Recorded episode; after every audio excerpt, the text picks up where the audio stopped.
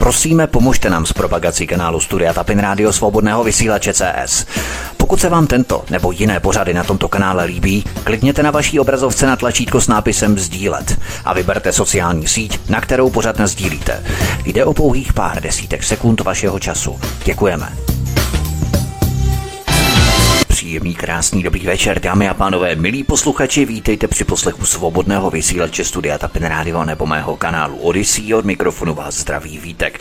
Vítejte při poslechu bankéřských upírů. Povězme si pro připomenutí telegraficky. Co jste slyšeli minulý díl?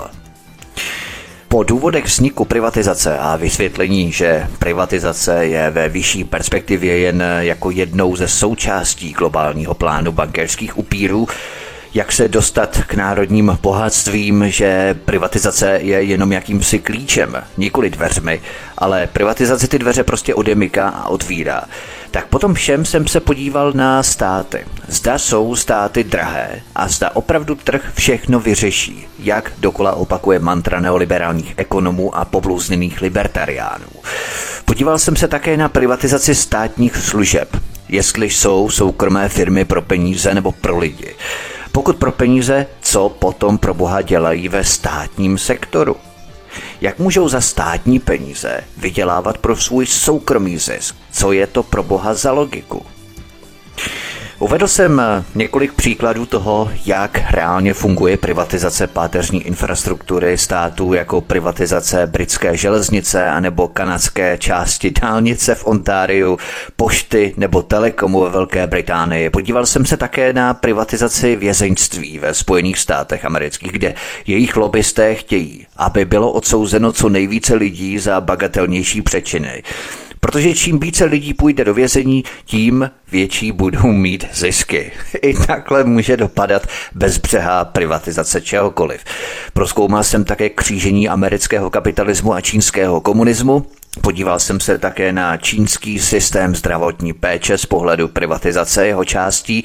Podíval jsem se i na veřejné služby v rukou soukromých institucí. Podnikl jsem takovou malou exkurzi do tečerismu a reganismu v 80. letech minulého století a porovnal jsem takové vštěpované dogma, zda platí mantra bohatého kapitalismu anebo chudého socialismu.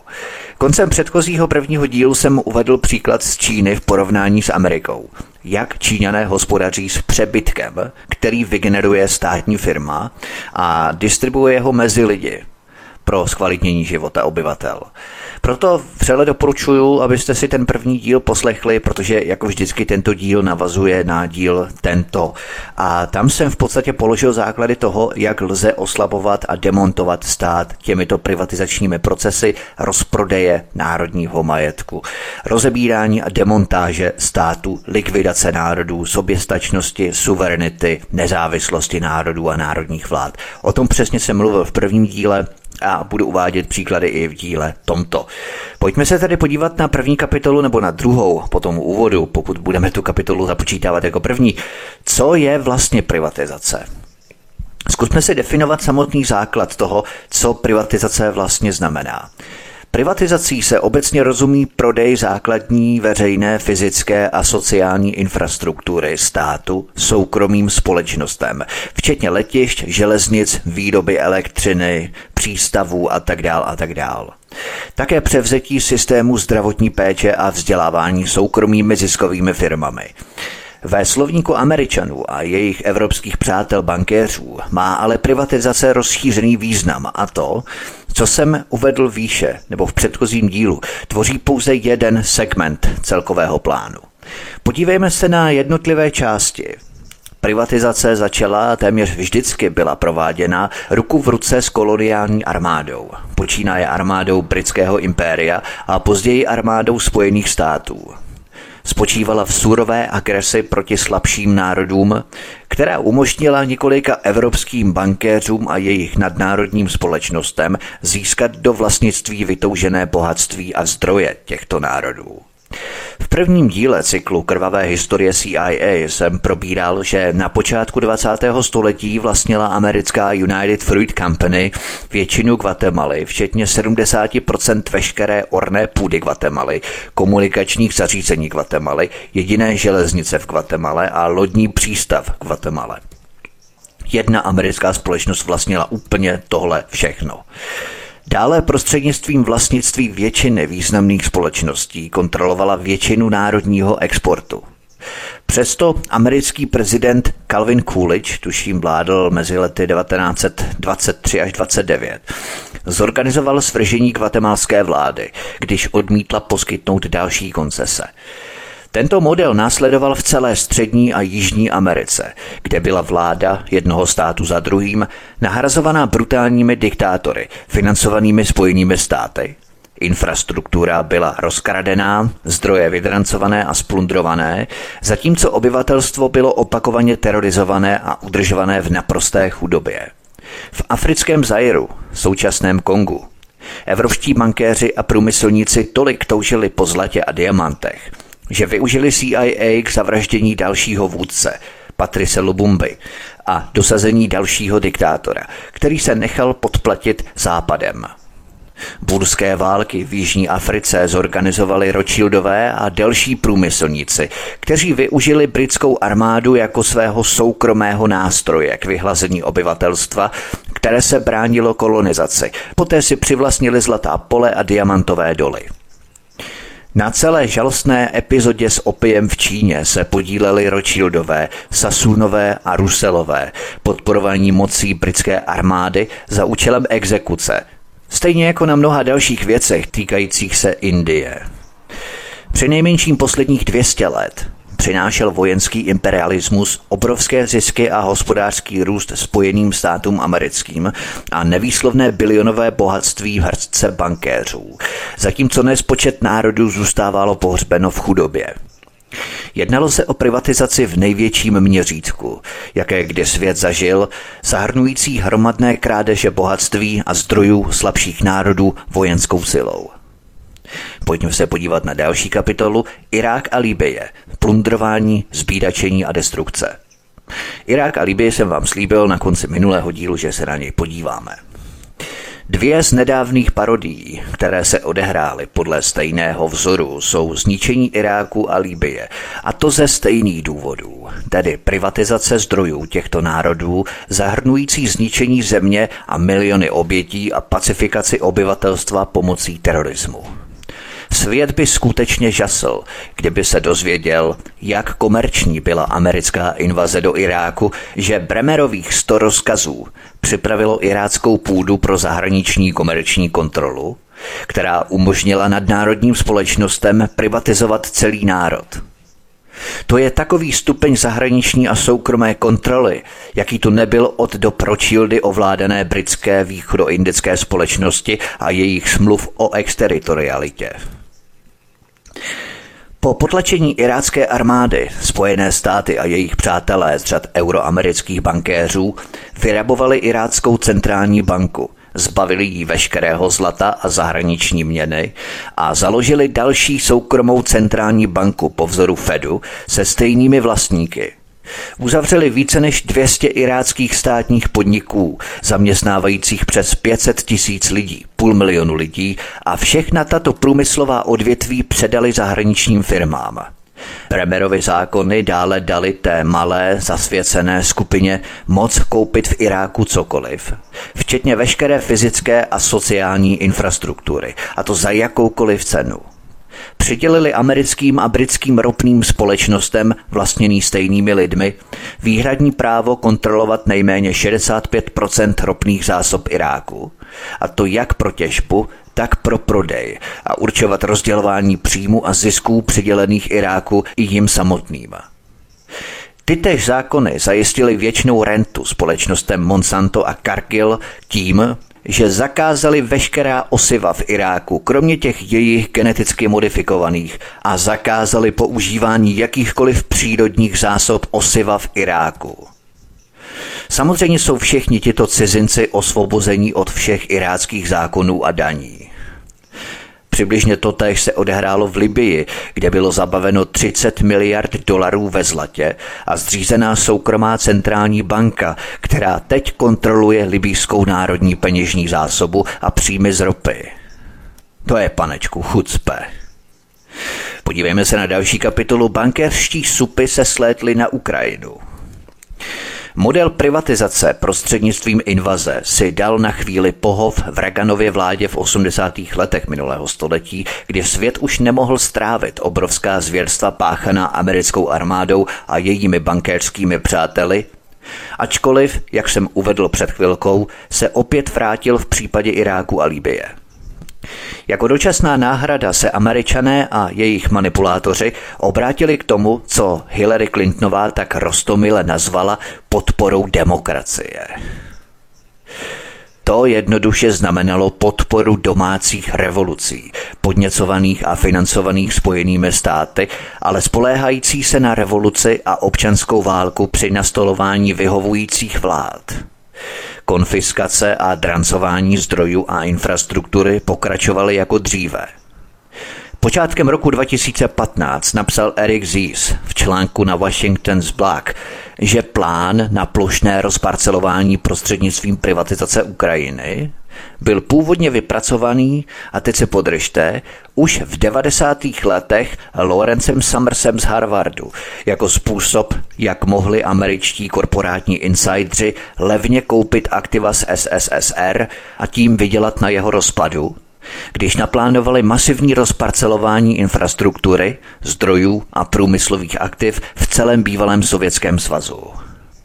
Lawrence Summers jen pro pořádek byl ministrem financí za Clintonovy vlády a také byl hlavním ekonomem Světové banky.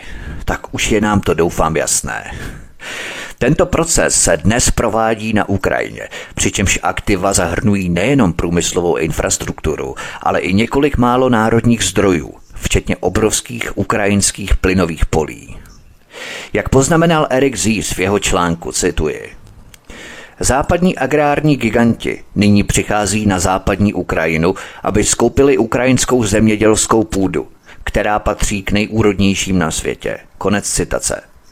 Erik Zís napsal, že Viktoria Nulandová z Obamova ministerstva zahraničí vybrala ukrajinského bankéře Arzenie Jaceňuka jako osobu, která má převzít kontrolu nad Ukrajinou. Plán vymyšlený finančníkem Georgem Serešem a Barackem Obamou spočíval v privatizaci co největší části ukrajinské vlády v rámci zběsilého a překotného prodeje jejího majetku. Stejně jako v případě všech ostatních států, které se staly terčem útoku, jsou aktiva nabízená pouze několika zájemcům a budou prodaná za ceny hluboko pod jejich skutečnou hodnotou. Stejně jako tomu bylo například v případě Královské pošty a britských železnic. Mezinárodní měnový fond a Světová banka byly hluboce zapojené nejen do války, ale i do vynucování a financování privatizace Ukrajiny.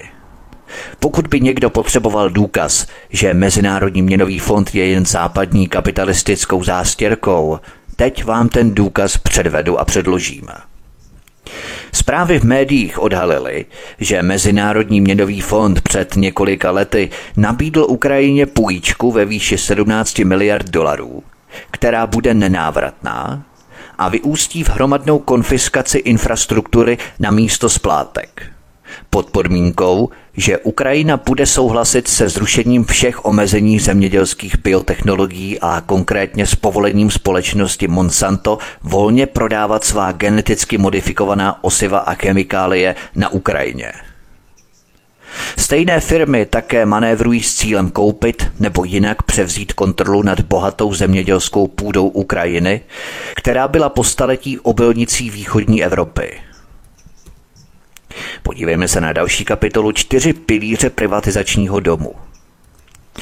Tyto takzvané půjčky pocházejí od stejných soukromých mezinárodních bankéřů, kteří se podíleli na tomto rozsáhlém převzetí orné půdy na mnoha kontinentech a nepředstavují finanční pomoc v žádném reálném měřítku, protože půjčky budou splacené stejným bankéřům z úroky, ale za dodatečnou cenu vnuceného prodeje národního majetku společnostem vlastněnými a ovládanými stejnými bankéři.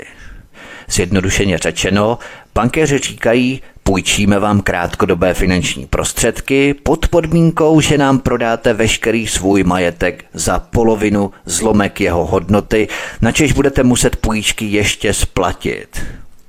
Jak by na tom mohl být pro boha nějaký národ, po takové dohodě lépe. A přesto je právě tento program násilně prováděný po celém světě. K tomuto bodu bych teď uvedl dva pilíře tohoto privatizačního domu. Za prvé, přímá vojenská invaze a následně konfiskace majetku, a za druhé, destrukce zevnitř prostřednictvím podpory nestability a podněcování revolucí a občanských válek, aby bylo možné dosadit vládního vůdce, který by umožnil nerušené pokračování privatizace. Třetím způsobem je zavedení, kdekoliv je to možné, obvykle násilím, soukromé centrální banky. Toto je specialita Rothschildů a jejich přátel, která přenáší prakticky úplnou kontrolu nad penězi a ekonomikou na malou skupinu mezinárodních supů a vystavuje tyto národy dravým hospodářským boomům a propadům. Čtvrtý způsob privatizačního domu, který se stal mezi bankéři koncem 70. a 80. letech 20. století nesmírně populární, zahrnoval manipulaci s kurzem amerického dolaru a pravomoc Fedu kontrolovat likviditu a úrokové sazby. Jedním z nástrojů, které západní státy používají k rozebírání světa, je kontrola amerického dolaru ze strany Fedu – Fed zaplavuje trh likviditou, zatímco hodnota dolaru je ve vztahu k ostatním měnám přemlouvaná k poklesu. A tak jsou úrokové sazby stlačované k nule. To dále znehodnocuje dolar a činí dolarové půjčky atraktivními pro rozvojové země. Když se úrokové knihy naplní, zástrčka se vytáhne – Peněžní zásoba se sníží, dolar se opět zvýší, úrokové sazby rychle vzrostou a rozvíjející se země najednou čelí nemožným nákladům na obsluhu těchto dolarových půjček, přičemž jejich měny vůči dolaru prudce klesají a úrokové náklady se výrazně zvyšují. Přesně touto metodou byl do platební neschopnosti záměrně přinucený nespočet národů. Většina těchto dluhů rozvíjejících se zemí byla přijatá za předpokladu, často i ujištění, že Fed bude i nadále zaplavovat svět likviditou a že dolar zůstane na nízké úrovni, což jsou ale vždy prázdné sliby. Rusko, Indonésie, Brazílie a mnoho dalších zemí touto zranitelností vůči zradě západních bankéřů velmi utrpěli. To přirozeně způsobilo masivní odliv bohatství z těchto chudších zemí do několika bohatých a především do osobních kapes několika málo euroamerických bankéřů. Tito mezinárodní bankerští supy se spřáhli s americkým Fedem a Bank of England, aby vytvořili likviditu, nízký dolar a nízké úrokové sazby a pak podnítili národy a jejich velké společnosti, aby si vzali dolarové půjčky – které většina z nich ale není schopná splácet. Když se do této pasti chytí dostatek důvěřivých obětí, Fed poslušně zvýší úrokové sazby na nedostupnou úroveň, přičemž příjmy těchto států v zahraniční měně teď nestačí na obsluhu dluhu a jejich domácí měna je vůči dolaru znehodnocená až o 30%, což znemožňuje splácení. Pak se do toho vloží Mezinárodní měnový fond a Světová banka, které řídí ten vůz finanční záchrany. A ten vůz tyto národy udrží trvale v chudobě. Posloucháte druhou epizodu z dvoudílného cyklu Bankerští upíři. Od mikrofonu svobodného vysílače Studia Tapin Rádiová zdraví Vítek. Písnička je na cestě a po ní pokračujeme. Hezký večer a příjemný poslech. Písnička je za námi od mikrofonu svobodného vysílače Studia Tapin Rádiová zdraví Vítek. Posloucháte druhou část, druhou epizodu z dvoudílného cyklu Bankerští upíři. Podívejme se na další kapitolu Řecko věčně na kolenou. Řecko je dobrým současným příkladem. Země, která není schopná splácet svůj dluh. Řecko bylo nucené přistoupit k divoké hospodářské restrukturalizaci, omezit veškeré sociální služby, včetně vzdělávání, zdravotní péče a důchodu a tyto prostředky přesunout na obsluhu dluhu. Protože to nestačilo, bylo Řecko donucené prodat svou fyzickou a jinou infrastrukturu, ornou půdu, vodní zdroje a další hmotný majetek stejným bankéřským upírům a jejich přátelům hluboko pod skutečnou hodnotou, což Řecko zanechalo téměř v trvalé bídě. Tento program je součástí rozsáhlého podrobného plánu, který se realizuje už mnoho desetiletí. V případě Řecka mezinárodní bankerští upíři donutili tuto zemi vložit prakticky veškerou veřejnou infrastrukturu a veřejný majetek do svěřeneckého fondu, nad kterým řecká vláda nemá žádnou kontrolu. Poté bankéři všechna tato aktiva prodali sami sobě, doslova za haléře a Řecko se dostalo v podstatě do věčného bankrotu. Řecko nemá téměř žádný majetek, ale přesto je nucené splácet obrovské restrukturalizační půjčky, které budou daleko za řeckými možnostmi splácet. A to znamená věčně vyšší daně, zbídačování obyvatelstva a pomalou, ale konečnou destrukci řecké společnosti. Pojďme se podívat na další kapitolu. Nemohou splácet věčný dluh, nuž ať prodají. Skutečná moc peněz, která za těmito půjčkami stojí, se vždycky skrývala v pozadí, aby se vynutila výměnu dluhu za vlastní kapitál. To znamená, že když malá země není schopná splácet své půjčky, předá svou ornou půdu a fyzickou infrastrukturu bankéřským upírům za cenu obvykle hluboko pod její skutečnou hodnotou. Poté, co je ekonomikám poskytnutá přiměřená doba na stabilizaci, se proces opakuje. Přičemž hlavním podněcovatelem je americký Fed, který spolupracuje s lidmi, kteří se zabývají skrytými penězi a kteří poskytují finanční prostředky Světové bance a měnovému obchodnímu fondu.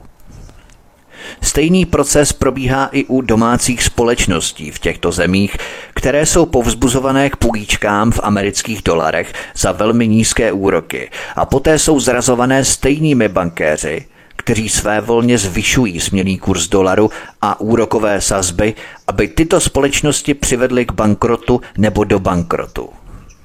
Poté převezmou kapitál a vlastnictví doslova za haléře. Během posledních 50 nebo 60 let jsme se dočetli o mnoha bankrotech států a společností, které se staly obětí tohoto záměrného procesu drancování národů. Podívejme se na další kapitolu Potraviny jako zbraň africké kolonie. Je až s podivem, jak často se OSN a jejím agenturám ve spolupráci s mezinárodními bankéřskými upíry daří využívat potraviny jako zbraně ve snaze udržet ekonomickou nerovnost. Tak třeba na počátku roku 2000 donutil Mezinárodní měnový fond africký stát Malavy prodat své nouzové zásoby obilí, aby splatil dluhy své země, které byly v té době malé a nevyžadovaly tak drastická opatření. Podle tehdejších zpráv v médiích Mezinárodní měnový fond dále nutil Malavy k provádění katastrofální politiky masové privatizace, která zemi přivedla na pokraj nejhoršího hladomoru v její historii. Přibližně ve stejné době v Somálsku stejný potravinový program OSN zahájil distribuci celoroční pomoci v podobě obilí právě ve chvíli, kdy zemědělci v zemi přiváželi svou úrodu na trh. Zemědělci samozřejmě nebyli schopni prodat své obilí v konkurenci se záměrně načasovanými neomezenými bezplatnými dodávkami OSN. O rok později se proces opakoval. Tentokrát s využitím brané moci etiopské armády, která potlačila místní nesouhlas. Tímto a dalšími opatřeními se OSN a Mezinárodnímu měnovému fondu podařilo zcela zničit všechno, co zbylo ze somálského domácího zemědělství a národ tak navždy zůstal v područí bankovních supů.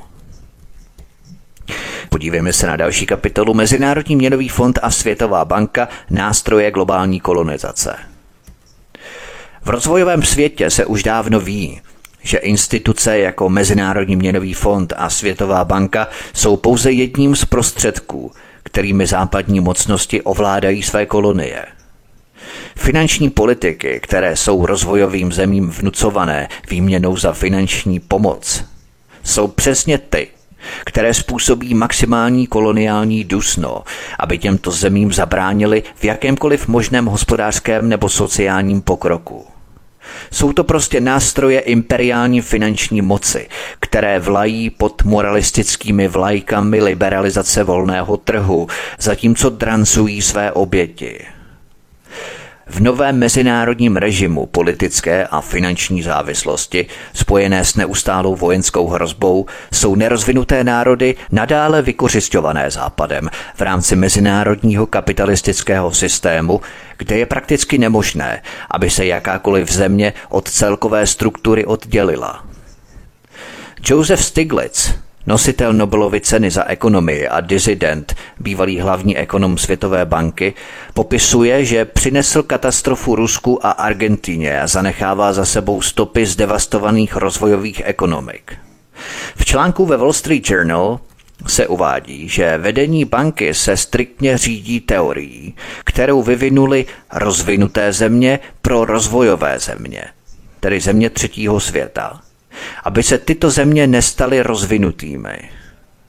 Světová banka a Mezinárodní měnový fond byly primárně vytvořené za účelem trancování rozvojového světa, tedy zemí třetího světa, jménem vládnoucí třídy Spojených států a Evropy, kterou tvoří především velmi malý počet bankéřů a průmyslníků.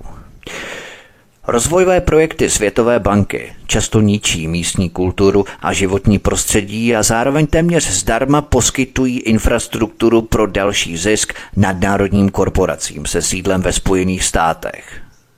Finanční opatření nařízená Mezinárodním měnovým fondem nutí k opuštění zdravotnických, vzdělávacích a sociálních programů a umožňují, aby veřejný majetek, jako je třeba infrastruktura, získali americké nebo evropské nadnárodní společnosti a bankéři za zlomek její skutečné hodnoty. Čistým důsledkem toho všeho je, že v rozporu s pečlivě pěstovaným mýtem rozvojové země převedly do Spojených států mnohem více bohatství, než bylo převedeno na ně. A o to samozřejmě jde.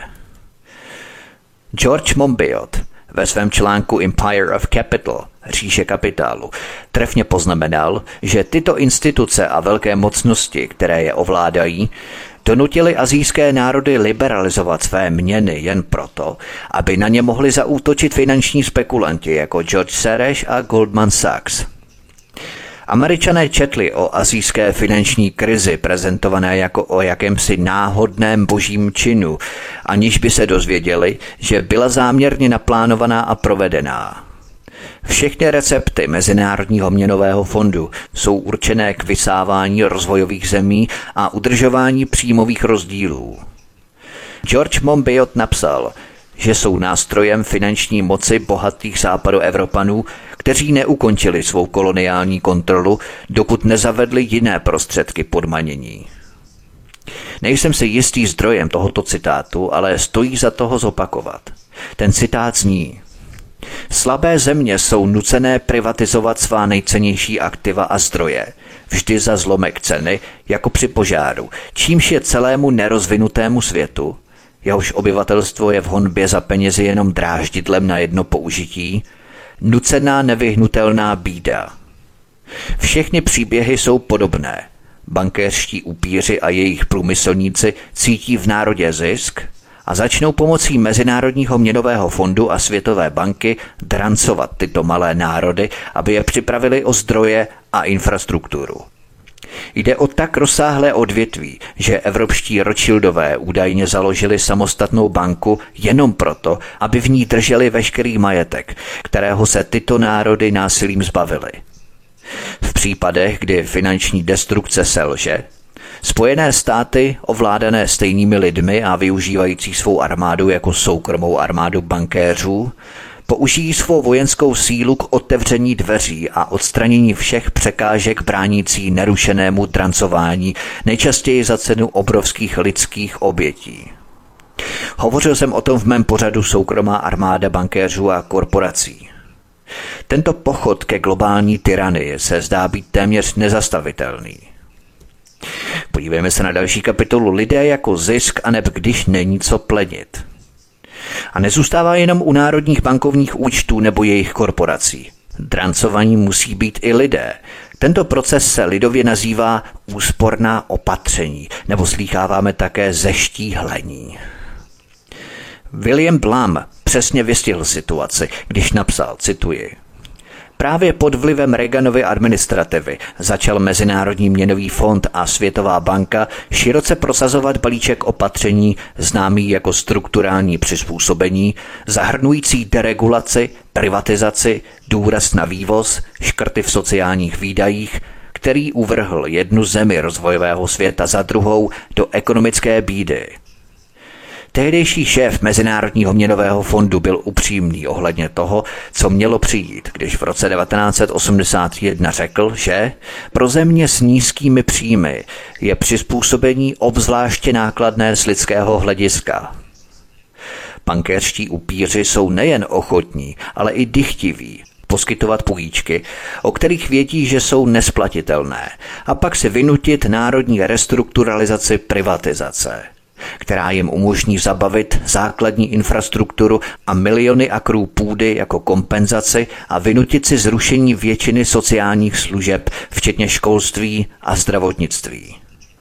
Národy dostatečně slabé na to, aby kapitulovali před těmito požadavky, a takových je mnoho, jsou odsouzené k věčné chudobě a otroctví v nejhorší koloniální tradici. Ty, které odmítají kapitulovat, jsou napadené a nebo jejich vláda svržená CIA, aby dosadila loutkového diktátora, který se podřídí masovému drancování vlastní země. K tomu druhému došlo ve více než 50 chudých zemích. Hovořil jsem o tom v pětidílném cyklu Krvavá historie CIA. Podívejme se na další kapitolu. Finanční krize na Kypru. Pokud si vzpomeneme na finanční krizi na Kypru před nedávnem, tento národ neměl dostatečná infrastrukturní aktiva na pokrytí dluhu a neměl dostatečný prostor, pokud jde o omezení sociálních služeb. Takže draví bankéřští upíři požadovali a dostali konfiskace z bankovních účtů samotného obyvatelstva Kypru. Všechny účty jednotlivých bank byly obstavené v rozsahu od 30% do 60% jejich aktiv, aby se bankéřským upírům zajistila hotovostní platba na státní dluh. Bankéři téměř blouznili radostí, protože se jim současně podařilo splnit samostatný politický cíl, ještě jednou potrestat Rusko. Mnoho Rusů mělo totiž na Kypru uloženo mnoho miliard dolarů a právě tyto účty byly obzvláště zacílené a vyčerpané až do výše 90%, přičemž Rusové byli bezmocní, protože tato akce byla provedena pod záštitou Mezinárodního měnového fondu a Světové banky, tedy podle právního řádu. Podívejme se na další kapitolu, kdo je zodpovědným za krize, lidé nebo bankéři. Doktor Paul Craig Roberts ve svém článku napsal, že řecká hospodářská krize je důsledkem úsporných opatření, která byla řekům vnucená, aby soukromé banky nedosáhly ztrát z úvěrů poskytnutých Řecku. Účelem politiky úsporných opatření bylo stanovit, že za chyby bankéřů je odpovědný řecký lid, nikoli v bankéři sami. Politika úsporných opatření byla vytvořená elitou s cílem přimět obyčejné lidi, aby pokryli ztráty bankéřů tím, že přijmou snížení důchodů, zaměstnanosti, veřejných služeb a rozprodají veřejný majetek za výhodné ceny klientům bank. Půjčky Mezinárodního měnového fondu a podmíněné programy jsou mechanismem, kterým jsou země trancované – Žádná země nikdy neměla prospěch z programu Mezinárodního měnového fondu. Prospěch z něj mají pouze věřitelé dané země. Paul Craig Roberts poznamenal, že jedním z očekávaných výsledků bude revoluce a svržení vlády, která zaprodala řecký lid a její nahrazení oligarchou jmenovaným bankéři, jak se to stalo v jiných zemích. Paul Craig Roberts také poznamenal, že na počátku hospodářské krize byla řecká pravoslavná církev vystavená ostrým útokům západních médií, které byly odvetou za to, že církev hlasitě hájila chudé. Pojďme se podívat na další kapitolu Irsko. Lidé utahují opasky. K něčemu podobnému došlo v případě Irska, kde stejní evropští bankéři tak účinně vyděsili irskou vládu, že převzala veškerou odpovědnost za ztráty těchto bankéřů a zaručila se za splacení obrovských bankovních závazků z veřejných prostředků. Jinými slovy, irská vláda slíbila, že od obyvatelstva získá mnoho desítek miliard dolarů potřebných k pokrytí ztrát mezinárodních bankéřů. Kdyby obyvatelé Irska tuto událost plně pochopili, došlo by k lidové revoluci a irští politici by byli pověšení na kandelábrech na ulicích. Podívejme se na další kapitolu rekapitulace. Čtyři pilíře privatizačního domu plus bonus. Protože opakování je matkou moudrosti, zopakujme si základní skutečnosti. Teď tedy máme čtyři pilíře privatizačního domu. Za prvé přímá vojenská invaze, za druhé zvenčí podněcované a financované vnitřní svržení vlády – za třetí zavedení soukromé centrální banky. A za čtvrté půjčky bankéřských upírů, poskytované přímo nebo prostřednictvím služeb Světové banky a Mezinárodního měnového fondu a prostřednictvím manipulace amerického dolaru a úrokových sazeb ze strany Fedu. Pátý pilíř Jehož hnacím motorem je méně zjevně, ale stejně závažně chamtivost bankéřských upírů, závisí na svém úspěchu na zhoubném propojení neoliberálního kapitalismu s americkou morálkou, která hlásá, že žádný stát nemá legitimní roli v čemkoliv, co by mohlo přinést příjmy. V tomto duchu jsou třeba i české státní podniky v očích bankéřských upírů doslova ohavností a aby se vyhnuli spravedlivému trestu, musí být okamžitě prodané Goldman Sachs a Blackstone, samozřejmě ve jménu zvýšení konkurence.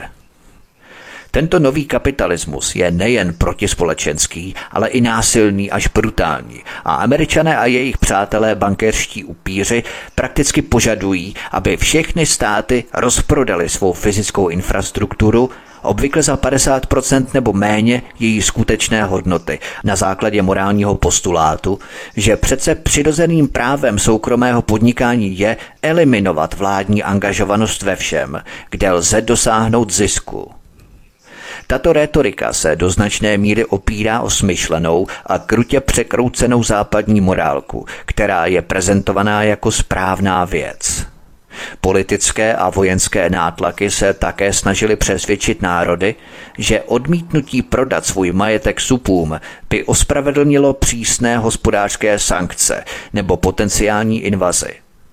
Právě tato filozofie se vynutila prodej britských železnic, královské pošty a mnoha dalších podniků této malé skupině – tento kapitalistický liberalismus je zodpovědný za to, že Kanada prodala všechna svá letiště a pronajala své spoplatněné dálnice za masivní privatizaci ve Spojených státech, která zahrnuje všechno od věznic přes zdravotnictví po školy.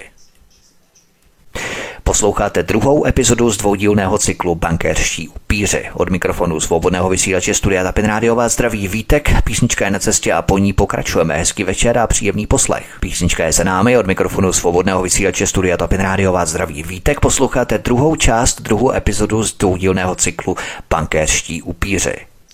Podívejme se na další kapitolu, šestý pilíř privatizačního domu. Matrioška s americkou mašlí. Existuje šestý pilíř privatizačního domu, který si s obrazem privatizace často nespojujeme a přesto je nejdůležitější a tvoří ho to, co vidíme jako fúze a akvizice významných firm v nezápadních zemích. Ten se povrchně jeví jako nejméně zhoubný, ale má stejné cíle jako ostatní, což je plná ekonomická kontrola ekonomiky. To je důvod, proč jsou zejména americké nadnárodní společnosti tak extrémně dravé a vyhledávají a skupují každou významnou národní značku v každé zemi a ničí ji. Konečným cílem je, aby ty též malé skupiny bankéřů a průmyslníků ovládly celou významnou průmyslovou kapacitu národa. Od potravin po zboží osobní péče, od automobilů po spotřební zboží. Hovořil jsem o tom v pořadu soukromá armáda bankéřů a korporací. Jak jsem už poznamenal, kontrola přibližně 30% podílu na trhu s určitým výrobkem postačuje k ovládnutí kulturních hodnot tohoto výrobku a tak se podíl na trhu promítá do kulturní i obchodní nadvlády. Když sedíme v našich domovech a kancelářích, málo kdy nás to napadne. Čteme třeba o tom, že jedna zahraniční společnost koupila velkého domácího konkurenta a málo o tom přemýšlíme. Čteme třeba o tom, že banka Goldman Sachs a její přátelé koupili největší dodavatele masa v Číně, nebo že nějaký hedžový fond koupil kontrolu nad prakticky veškerou výrobou a distribucí kuchyňského oleje v Číně. Vidíme, jak korporace Procter Gamble kupuje a likviduje desítky ceněných národních domácích značek, nebo jak to též dělá Coca-Cola nebo Pepsi a dosahuje přitom dominantního podílu na trhu. Ale vnímáme je jako nesouvisející události a nespojujeme si všechny drobné body. Nesouvisející ale nejsou.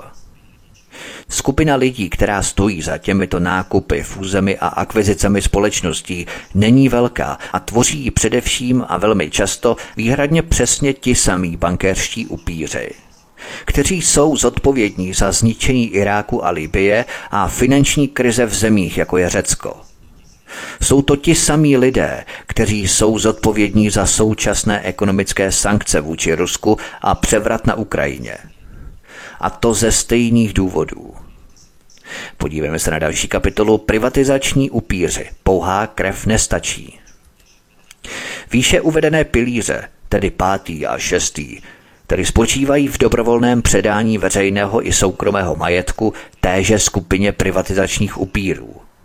Až tento privatizační program dospěje ke svému konečnému závěru, bude vlastníkem centrální banky veškeré významné fyzické infrastruktury, většiny orné půdy, sociální infrastruktury, včetně zdravotnictví, školství a sociálních služeb a všech významných obchodních podniků, stejná malá skupina mezinárodních bankéřských upírů a průmyslníků. To je dlouhodobý plán, který má ale jednu slabinu – Bankerští upíři totiž mohou vlastnit všechno, co má v zemi komerční hodnotu, ale vláda si stále zachovává konečnou kontrolu prostřednictvím svých zákonodárných, regulačních a daňových pravomocí. Nepomůže vlastnit výnosný podnik, pokud mi vláda zdaní všechny zisky, ani vlastnit všechna letiště a železnice, pokud vláda stanoví jízdné a jízdní řády – v případě země na jedno použití se vždycky můžeme uchýlit k vojenské invazi a v případě významnějších národů, tedy těch, které jsou příliš velké a mocné na to, aby je bylo možné snadno napadnout, můžeme používat politický, diplomatický a vojenský nátlak a uplatňovat ekonomické sankce – pokoušet se podněcovat občanské nepokoje a podporovat spoury, revoluce a občanské války a možná nakonec dosáhnout svého. Pojďme se podívat na další kapitolu. Přátelské národy, prodejte nám svou duši. Poslední kategorie, tedy národy, které jsou údajně našimi přáteli, ale představuje obtížný problém – jak jednat s takovou Kanadou, Austrálií, Japonskem, Velkou Británií nebo Itálií, když nám nechtějí prodat dobrovolně svou duši? A to je důvod, proč jsou transpacifické partnerství TPP anebo evropské TTIP tak důležité. Tyto dohody, prezentované jako obchodní, ničím takovým nejsou a jenom malá část jejich obsahu se týká obchodu v jakémkoliv smyslu. To, čím jsou, je převod suverenity, způsob, jak lstí získat od zpřátelených zemí to, co nelze získat přímým jednáním a čeho bankéři, alespoň dočasně, nechtějí dosáhnout vojenskou silou. Robert Katner v článku pro Huffington Post z počátku roku 2015 tak dokonale napsal – Takzvané transatlantické obchodní a investiční partnerství TTIP ve skutečnosti vůbec není obchodní dohodou, ale sérií opatření, jejíž cílem je podpořit další deregulaci ekonomické, finanční, zdravotní, pracovní, bezpečnostní, soukromé a environmentální ochrany na obou stranách Atlantiku. TTIP byla navržená korporacemi s cílem oslabit pracovní sílu a vládu. Jádrem těchto takzvaných partnerství je postup řešení sporů mezi investorem a státem, ve kterém se suverénní státy, tedy ty, které dokumenty podepisují, dobrovolně vzdávají své suverenity nad prakticky všemi obchodními, vlastnickými a sociálními právy ve prospěch mezinárodního mimosoudního orgánu se soudci jmenovanými stejnými upíry, o kterých jsem se zmiňoval. Když národ podepíše tyto dokumenty TPP a TTIP, dobrovolně předává většinu své soudní moci neviditelné třetí straně, která má na srdci pouze zájmy mezinárodních bankéřských upírů. Tento mezinárodní soudní orgán v rámci smlouvy TPP a TTIP nahrazuje a překonává dokonce i nejvyšší soud dané země a jeho rozhodnutí jsou konečná a každý stát, který dohody podepsal, se jimi musí řídit. Mezinárodní soudní orgán je v podstatě zcela samostatný a zcela nový nadnárodní soudní systém, který stejně jako NATO nepodléhá nikomu jinému než tajnému spolku mezinárodních bankéřských upírů, kteří ho vytvořili. V každé zemi bude mít tento tribunál absolutní soudní moc nad soudy jednotlivých států. Teď slabé vlády, které odprodají svou infrastrukturu soukromým vlastníkům, fakticky ztratí své pravomoci v oblasti legislativy, regulace a daní, protože tribunál TPP a TTIP těchto smluv může místní vládu přehlasovat a donutit jí, aby vyčerpala své vlastní veřejné bankovní účty a zaplatila mezinárodním bankéřům a průmyslníkům všechny peníze, které by vydělali, kdyby neexistovala žádná místní vláda, která by bránila její chamtivosti. Pokud chce země uzákonit zákaz kouření, bude muset těmto firmám zaplatit všechny peníze, které by vydělali prodejem tabáku, kdyby žádná vláda neexistovala. To se dnes v Austrálii a v dalších zemích skutečně děje. Vnitrostátní zákony na ochranu občanů v oblastech, jako je bezpečnost potravin, životní prostředí nebo zdravotní péče, budou automaticky znamenat obrovské náklady na úhradu pro neoliberální kapitalisty, kterým se díky těmto zákonům zmenšují zisky.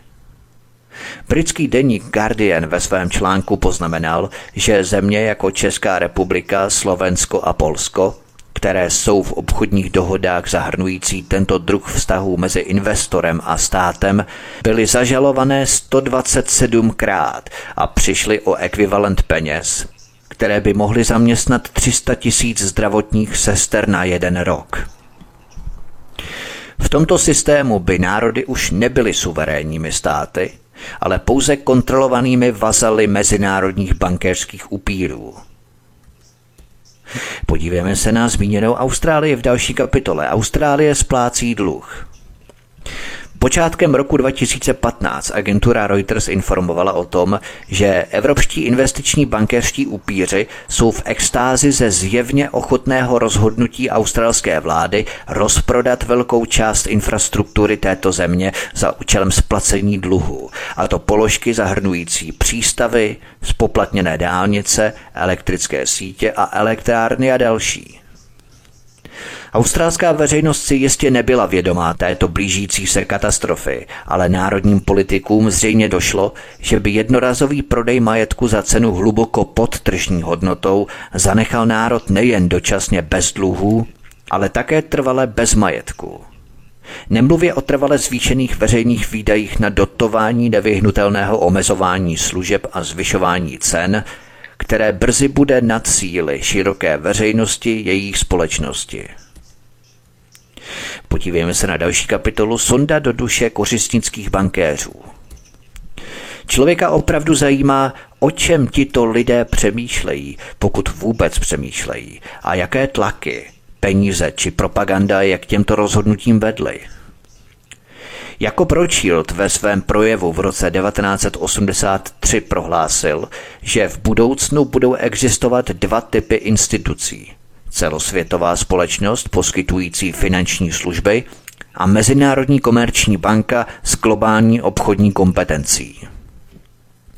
George Paul, náměstek ministra zahraničí za Johna Kennedyho a Lyndona Johnsona, jednatel banky Lehman Brothers, prohlásil, že mezi Rothschildovou vizí celosvětových nadnárodních společností samozřejmě všechny vlastněné bankami a národními státy, nakonec dojde k vážným konfliktům. George Paul prohlásil, cituji, Nadnárodní podnik je moderní koncept vyvinutý pro potřeby moderní doby. Národní stát, velmi staromódní myšlenka, je špatně přizpůsobený potřebám našeho současného složitého světa. Konec citace. A jsme u toho.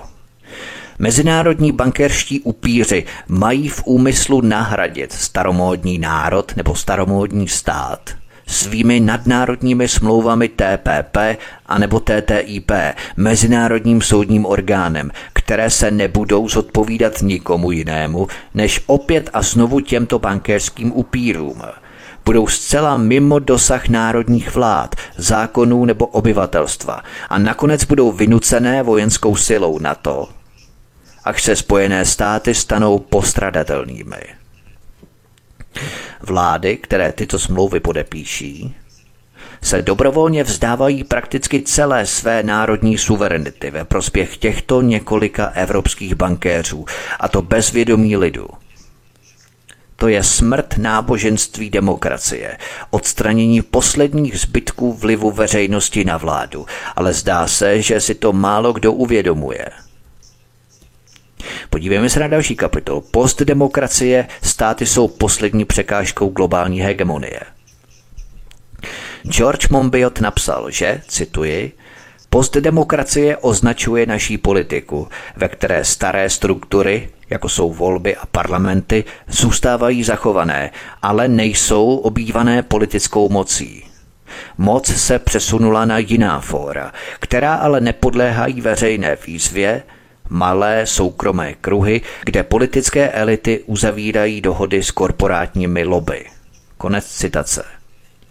Uvedl také nejdůležitější bod a to, že vytvoření těchto nadnárodních agentur nesnižuje ani neodstraňuje státní moc, ale přesouvá ji z občanské kontroly do kontroly korporací.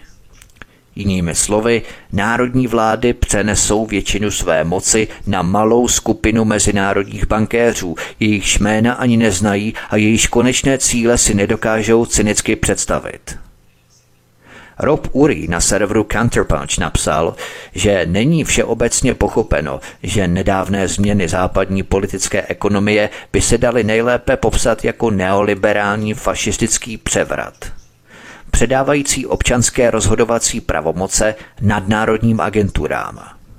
Kdo si také napsal, že tato koncentrace nevýdané soukromé moci do té míry, že je silnější než národní státy, je fašismus, což profesor zprávy věcí veřejných Colin Crouch definoval jako postdemokracii v její nejčistší podobě. Opět čistý fašismus, jak předpověděl Alexander Teitler a další, kteří tvrdili, že demokracie se vždy zhroutila do fašismu kvůli své zranitelnosti vůči vnější kontrole ze strany bohatých, mocných a chamtivých. Podívejme se na další kapitolu, opět rekapitulace šest pilířů privatizačního domu. Opět si to schrňme, abychom už ke konci pořadu si schrnuli všechny ty zásadní skutečnosti, o kterých jsem dnes mluvil. Vraťme se tedy na chvíli k našemu výčtu těchto pilířů privatizace, privatizačního domu. Máme tu následující. Za prvé, přímá vojenská invaze. Za druhé, zvenčí vyvolaný státní převrat. Za třetí, centrální národní banka v soukromém vlastnictví. Za čtvrté, zmanipulované bankovní úvěry. Za páté, dobrovolné nakládání s veřejným majetkem a za šesté, dobrovolné nakládání se soukromým majetkem. Pojďme si rozložit tu stavebnici, skládačku Lego těchto šest pilířů privatizačního domu a začněme další kapitolou šestý pilíř privatizačního domu. Často slýcháme o dispozicích kategorie šestého privatizačního pilíře nebo domu, tedy o převzetí velkých domácích firem cizinci. které jsou jednoduše definované jako fúze nebo akvizice, aniž by nám bylo kdy dostatečně podrobně vysvětleno pozadí těchto převzetí anebo jejich dlouhodobé důsledky. Pro nás je to třeba tak, že Procter Gamble nebo Pepsi koupí další přední světovou značku pracího prášku nebo koly. A nevidíme v tom důvod k obavám. Nikdy se nedozvíme o událostech, které vedly k možná vydíranému a nečestnému převzetí. Ani o tom, že tyto domácí značky v tichosti zanikly a tisíce lidí zůstalo bez práce. Nikdo nám neřekne, jaké případné dopady na společnost obětí nebo obchodní prostředí mělo zvýšení podílu na trhu. Nikde nenajdeme jména konečných příjemců těchto událostí. Podívejme se na další kapitolu. Pátý pilíř privatizačního domu.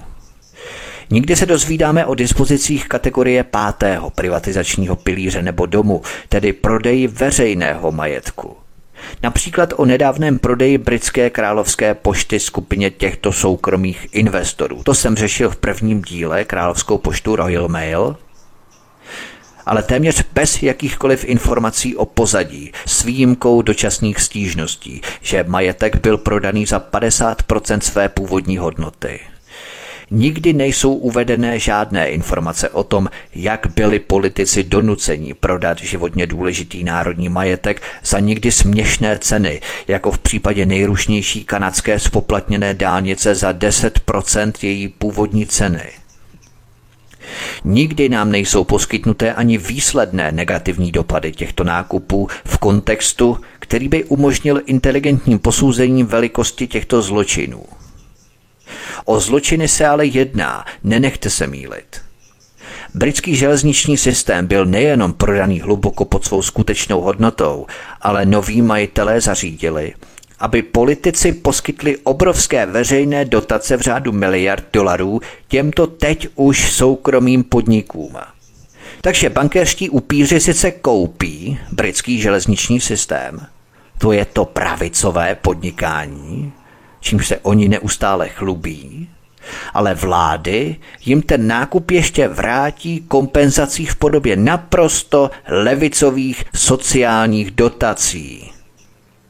To je veselé, jak ti, co si říkají pravičáci, řvou, že dotace je socialismus, přerozdělování, ale ti největší bankerští upíři a korporace vzor pravicového podnikání a kapitalismu, si klidně ty levičácké přerozdělovací dotace od vlád klidně nechají vyplácet. To je v pořádku. Nechutné pokrytectví. Nicméně bankerští upíři a průmyslníci na tom vydělají, protože to, co investovali do nákupu třeba britských železnic, jim britská vláda zase vrátí v podobě masivních dotací. Bankéři dvakrát vydělají, ale národ dvakrát prodělá. Nejen, že se zbaví svých klíčových železnic, takže nemá nic, ale ještě ty peníze, které za to získal, v dotacích zaplatí těmto bankéřským upírům. A poté, co bankéři prostřednictvím britské vlády vysáli miliardy z veřejných rozpočtů a zároveň přivedli jejich soukromou železniční společnost k bankrotu, byla železnice prodaná zpátky britské vládě a po refinancování a postavení na zdravé základy ta železnice byla opět zprivatizovaná po druhé, čímž naši bankovní upíři získali další peníze už po třetí. Nejdřív to byly peníze za první prodej železnice, potom vládní dotace a potom zase zpátky prodej vládě a nakonec po třetí peníze za znovu prodané železnice těmto bankéřským upírům. Oni si s námi prostě pohrávají, v zákulisí mají hlínu a legraci a švandu z toho, jak si s námi přehazují. A ty blbé, tupé vlády jim jdou bez remcání na ruku a ještě tupější stádo voličů pořád volí jedno nebo druhé. Bankéřští upíři koupí železnici, vláda jim zaplatí dotace, oni přivedou železnici k bankrotu a zase jí zpátky vykuchanou prodají. Vláda tu železnici opět musí postavit finančně na nohy a potom jí bankéřští upíři znovu koupí. Nikdy se nám také nedostane podrobného zhodnocení obrovského zvýšení jízdného a omezení služeb, které nevyhnutelně následují po těchto prodejích. Kdyby byly všechny tyto relevantní informace předložené veřejnosti na jednou a ve srozumitelné podobě, dočkali bychom se revoluce. Do rána jeden politik a bankéř by byl buď uvězněný, anebo pověšený na nejbližším stromě – Posloucháte druhou epizodu z dvoudílného cyklu Bankéřští upíři. Od mikrofonu svobodného vysílače Studia Tapin Radio vás zdraví Vítek, písnička je na cestě a po ní pokračujeme. Hezký večer a příjemný poslech. Písnička je za námi od mikrofonu svobodného vysílače Studia Tapin Radio vás zdraví Vítek. Posloucháte druhou část, druhou epizodu z dvoudílného cyklu Bankéřští upíři. Pojďme se podívat na další kapitolu, čtvrtá kategorie privatizačního domu. Občas se dozvídáme o čtvrté kategorii privatizačního domu, která je důsledkem zrady bankéřských upírů, ale jen v nejstručnějších obecných formulacích. Ve sdělovacích prostředcích se objevují zprávy o privatizačních programech vnucených státům údajně za účelem splacení nesplacených úvěrů. Ale nikdy se neobjevují žádné podrobnosti o infrastruktuře nebo společnostech, které se těchto prodejů účastní.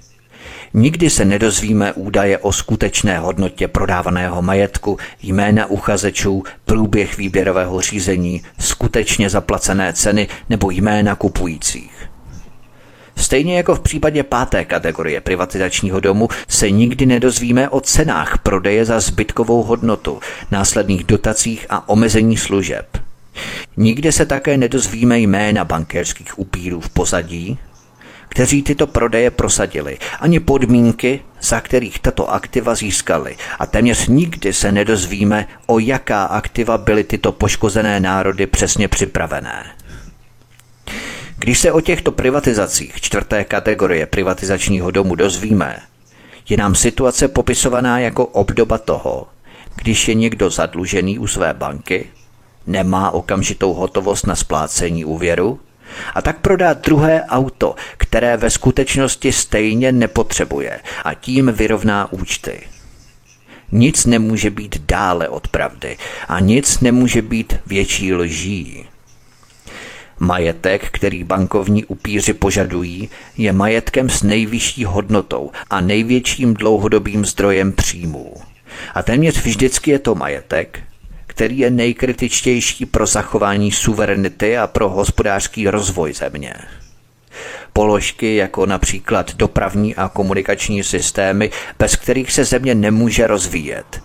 Ale jejíž rozvoj je teď zcela v rukou zahraničního bankovního supa, který nemá zájem o místní rozvoj, ale o maximální vytěžení bohatství z této země – a z toho plyne věčná chudoba obyvatelstva a na druhé straně nevýslovné bohatství bankéřských upírů. Vzhledem k nadměrné kontrole médií stejnou skupinou lidí je veřejné vnímání těchto dispozic čtvrté kategorie privatizačního domu silně chybné a mimořádně matné a nemá žádný vztah k jejich mimořádně zločinné realitě. Často se stává, že národ, jako je dnes Řecko, prakticky zbankrotovaný těmito dravými bankéřskými upíry, bude nucen zbavit se své infrastruktury a dalšího národního majetku nikoli v prostřednictvím jakéhokoliv výběrového řízení, ale prostě v dražbě, kdy se zúčastnění bankéřští upíři o bohatství široce podělí se svými přáteli, kteří s tímto procesem nemají nic společného. V případě Řecka totiž bankéřští upíři požadovali, aby vláda vložila více než 50 miliard dolarů z nejcennějšího veřejného majetku země do svěřeneckého fondu, který byl zcela mimo dosah řecké vlády. Stejní bankéřští upíři se pak těchto aktiv zmocní za malý zlomek jejich hodnoty, přičemž řecká vláda nemá žádnou pravomoc zasáhnout ani požadovat spravedlivou cenu, dokonce ani znát konečný výsledek. Bankéřský upír nejen, že požaduje, aby dlužník prodal své auto přímo bankéři, a nikoliv na volném trhu, ale prodává je za zlomkovou cenu a dále požaduje, aby dlužník prodal svůj dům a další auto některému z blízkých přátel bankéřského upíra. Majetek zabavený v rámci tohoto procesu často zahrnuje věci, které bychom nečekali, jako jsou rozsáhlé pozemky orné půdy a vlastnictví vodních zdrojů. Je vám už zřejmý plán, který zatím stojí? Díky postupnému opakování dvou nebo tří krizí této čtvrté kategorie privatizačního domu se může stát, že nerozvinutý národ se ocitne s většinou své orné půdy natrvalo v rukou malé skupiny predátorů, kteří budou na věčné časy kontrolovat většinu potravinových zásob tohoto národa. To je cena, kterou země platí za jednání se Světovou bankou a Mezinárodním měnovým fondem. Podívejme se na třetí pilíř privatizačního domu v rámci další kapitoly. O třetím pilíři, tedy o zavedení centrální banky v soukromém a zahraničním vlastnictví, se téměř nikdy nedozvíme, ačkoliv tyto banky existují v mnoha zemích a všechny jsou vlastněné stejnými bankovními rodinami, jako jsou třeba Rothschildové. Mnohé z nich, jako například v Iráku a Libii, byly násilím vnucené poražené zemi, která byla nedávnou osvobozeneckou válkou natolik vyčerpaná, že nebyla schopná odporu. A současně se vznikem nové banky dochází k vyrabování veškerého zlata a devíz staré banky, ale tato informace se téměř nikdy nedostane k uším veřejnosti. Veřejnost ve většině případů nemá takové znalosti, aby dokázala ocenit parodii, kterou to představuje. V případě Iráku i Líbie byly stávající centrální banky okradené o zhruba 30 miliard dolarů, v každé z nich jen ve zlatě. Nemluvě o neustálém trancování, které nyní budou moci provádět majitelé nových bank. Dokonce i v případě takového protektorátu, jako je Ukrajina – bylo prvním krokem těchto bankéřů vyprázdnění ukrajinské státní pokladny o 25 miliard dolarů ve zlatě, které bylo odvezené do úschovy a už nikdy nebylo spatřené. Tito bankéřští upíři nechránili Ukrajinu před Ruskem. Připravovali ji prostě na to, aby byla vyrabovaná. Podívejme se na další kapitolu první a druhý pilíř privatizačního domu – Abych toto shrnutí doplnil, nikdy se nedozvíme o existenci, natož o okolnostech privatizačních dispozic v první a druhé kategorie privatizačního domu, tedy těch, které jsou důsledkem vojenské agrese, rozumějme osvobozenecké války podle západní hantýrky, anebo zvenčí podněcovaného a financovaného svržení vlády, ale drancování je zde skutečně ohromující. Pachatelé tohoto rozsáhlého privatizačního programu jsou nejen ambiciozní a trpěliví, ale zabývají se i extrémně dlouhodobými plánováními. Tento proces probíhá a je realizovaný už sto a více let. Už dříve jsem zmínil, že před stolety vlastnila americká United Fruit Company většinu Guatemaly, včetně 70% veškeré orné půdy, komunikačních zařízení, jediné železnice a lodního přístavu a díky vlastnictví většiny významných společností kontrolovala většinu guatemalského exportu. Výše jsem uvedl několik informací o Iráku a všemocných Bremerových zákonech, které těmto bankéřům dávají trvalou kontrolu prakticky nad každým odvětvím irácké ekonomiky a několik informací o tom, co jiní nazývají rozparcelováním Ukrajiny. To se stalo v každé z více než 50 zemí, kde bankéřští upíři použili americkou armádu jako svůj nástroj ekonomického dobývání. Hořká pravda o ekonomickém rozparcelování se ale téměř nikdy nedostane na veřejnost. A to z toho důvodu, že svobodu slova má jen ten, kdo drží mikrofon. A mikrofon drží titíž lidé. Podívejme se na další kapitolu, už finišujeme a blížíme se ke konci a teď teprve nastane ta pravá jízda a nejzajímavější věc. Privatizace vodních zdrojů, Bushova mafie a Nestlé. Rodina George Bushe zakoupila 300 tisíc akrů půdy na největším jeho americkém a také světovém vodním zdroji, který se nachází pod Argentinou, Brazílií, Paraguají a Uruguají. Během údajné mise do Paraguaje pro UNICEF Dětský fond OSN, Jenna Bushová, dcera George Bushe mladšího, v roce 2006 zakoupila 100 tisíc akrů zřejmě za účasti amerického ministerstva zahraničí, místní americké ambasády a vyjednávala přímo s loutkovým prezidentem. Důvod, proč to nabývá na důležitosti, je ten, že mnozí varují, že budoucí bitvy se nebudou vést o ropu, ale o vodu. Dalším důvodem je, že ti samí bankerští upíři a jejich přátelé, z části v rámci korporace Nestlé, prohlásili, že voda není lidským právem a že je extrémním přesvědčením myslet si, že lidé mají na vodu právo a že pitná voda je surovinou a potravinou, která by měla být privatizovaná a komercionalizovaná. To je na průplesk, to je na kůlku mezi oči. Oni tu vodu přece nevyrobili. Nikdo ji nevyrobil. Voda je veřejným bohatstvím. A tito parchanti přijdou a řeknou, že je extrémním přesvědčením se myslet, že voda patří každému z nás. Předseda představenstva a bývalý generální ředitel společnosti Nestlé Peter Brebek způsobil na internetu velký výbuch, když se rozšířilo video, ve kterém tato tvrzení pronesl. Odezva byla tak silná, že nakonec svá veřejná prohlášení zmírnil, ale neměli bychom očekávat, že se jeho filozofie změní. V závěru videa byl zobrazený úsek jednoho z továrních provozů Nestlé, který nás měl přivést k přesvědčení, že bychom měli skupině Nestlé fandit jako spasitelům lidstva, zatímco plánuje získat do svého vlastnictví výhodné zásoby pitné vody na celém světě. Podívejme se na poslední kapitolu našeho dnešního povídání Medlin Albrightová v Jugoslávii, žena s krvavýma rukama. Podívejme se ještě závěrem jednou na Medlin Albrightovou, ženu, která je držitelkou Guinnessova rekordu jako nejplodnější vražetkyně dětí v dějinách světa, podle mnohých článků na internetu. Albrightová byla také hluboce zapojená spolu s několika blízkými přáteli do zničení Jugoslávie, když silně podporovala, plánovala a organizovala bombardování Srbska.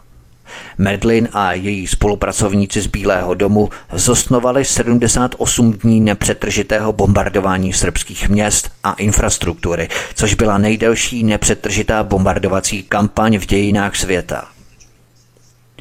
Jugoslávská federace se rozpadla v zápalavě smrti a utrpení, etnických čistek a nevýslovné brutality ze strany západní koalice vedené spojenými státy. Uprostřed všeho toho chaosu se samozřejmě stala také hlavním kandidátem na privatizaci. V rámci tohoto procesu oddělili Kosovo od Srbska, přičemž Kosovo je malinký kousek země, který sám o sobě nic neznamená, ale z amerického geopolitického hlediska zaujímá jedno z nejstrategičtějších míst v celé Evropě – Umožní totiž Spojeným státům kontrolu nad potenciálními trasami ropovodu a plynovodu do Evropské unie z Kaspického moře a Blízkého východu a také zaručí CIA kontrolu nad mnoha miliardovým obchodem s heroinem, protože Kosovo a Albánie byly po desetiletí hlavními transitními trasami heroinu do Evropy. Účast Albrightové na zničení Srbska a vyčlenění Kosova bylo citlivé téma, které se Bílý dům usilovně snažil pohřbít, ale které se stalo veřejným a kontroverzním, když vyšlo najevo, že kosovská státní telekomunikační a poštovní společnost byla dotlačená k nucené privatizaci a že investiční firma Albright Capital Management získala do svého vlastnictví majetek, jehož hodnotu Bloomberg Business Week odhadl na téměř 800 milionů amerických dolarů. Vládní místa ve Spojených státech jsou skutečně velmi dobře placená. Albrightová je také spolu s Jacobem Rothschildem a Georgem Serešem spoluinvestorem v investiční společnosti, která plánuje převzít tisíce věží mobilních telefonů v Africe v hodnotě 350 milionů dolarů. George Sereše si můžeme připomenout jako osobu, která z vlastní kapsy financovala klokaní soudní proces se srbským prezidentem Slobodanem Miloševičem. Kterého chtěli mezinárodní bankerští upíři zabít, což se jim prostřednictvím tzv. Mezinárodního trestního soudu podařilo. Albrightová také založila Albright Group, mezinárodní strategickou poradenskou firmu se sídlem ve Washingtonu. Jejímiž klienty jsou například Coca-Cola a Merck Pharmaceutical. Tak to by bylo všechno v rámci druhého dílu bankérských upírů. Já věřím, milí posluchači, že jsme se společně dopátrali dalších zajímavých souvislostí, že jsme se dozvěděli spoustu nových informací a novinek v našem pátrání a budu samozřejmě rád za střípky dalších informací, komentářů, vašich názorů a postřehů třeba, nebo doplnění, co jsem třeba vynechal, na co jsem zapomněl a tak dále. Pokud eh, mi vaše komentáře ponecháte na kanále Odyssey pod tímto pořadem, budu velmi rád za vaše postřehy, náměty, názory, komentáře a případně i další doplnění informací. A zároveň vás prosím, abyste se zaregistrovali na kanále Odyssey a na tomto kanále Tapin Radio klikli na tlačítko odebírat, abyste nezmeškali další pořady svobodného vysílače, které pro vás chystáme po zbytek tohoto a v příštím roce 2022. To bylo všechno. Já vám moc děkuji za pozornost a ještě chci doplnit, že máte kapitoly umístěné v popise pořadu na kanále Odyssey a můžete kliknout na konkrétní kapitoly, pokud si chcete zpětně přehrát nějakou kapitolku. Není problém kliknout na časovou značku nebo razítko, kterými jsou eh, jednotlivé kapitoly opatřené a tím se přesunete na přehrávání konkrétní kapitoly a můžete si tu kapitolu přehrát přímo od daného místa. To je taková docela dobrá vychytávka, kterou bych tady rád ještě předeslal. Takže to by bylo všechno. Mikrofonu má zdravý Vítek na svobodném vysílači Studio Tapin Radio. Přeju vám hezký zbytek dne a příště se s vámi opět těším na slyšenou. Prosíme, pomožte nám s propagací kanálu Studia Tapin Radio Svobodného vysílače CS. Pokud se vám tento nebo jiné pořady na tomto kanále líbí, klikněte na vaší obrazovce na tlačítko s nápisem Sdílet a vyberte sociální síť, na kterou pořad sdílíte. Jde o pouhých pár desítek sekund vašeho času. Děkujeme.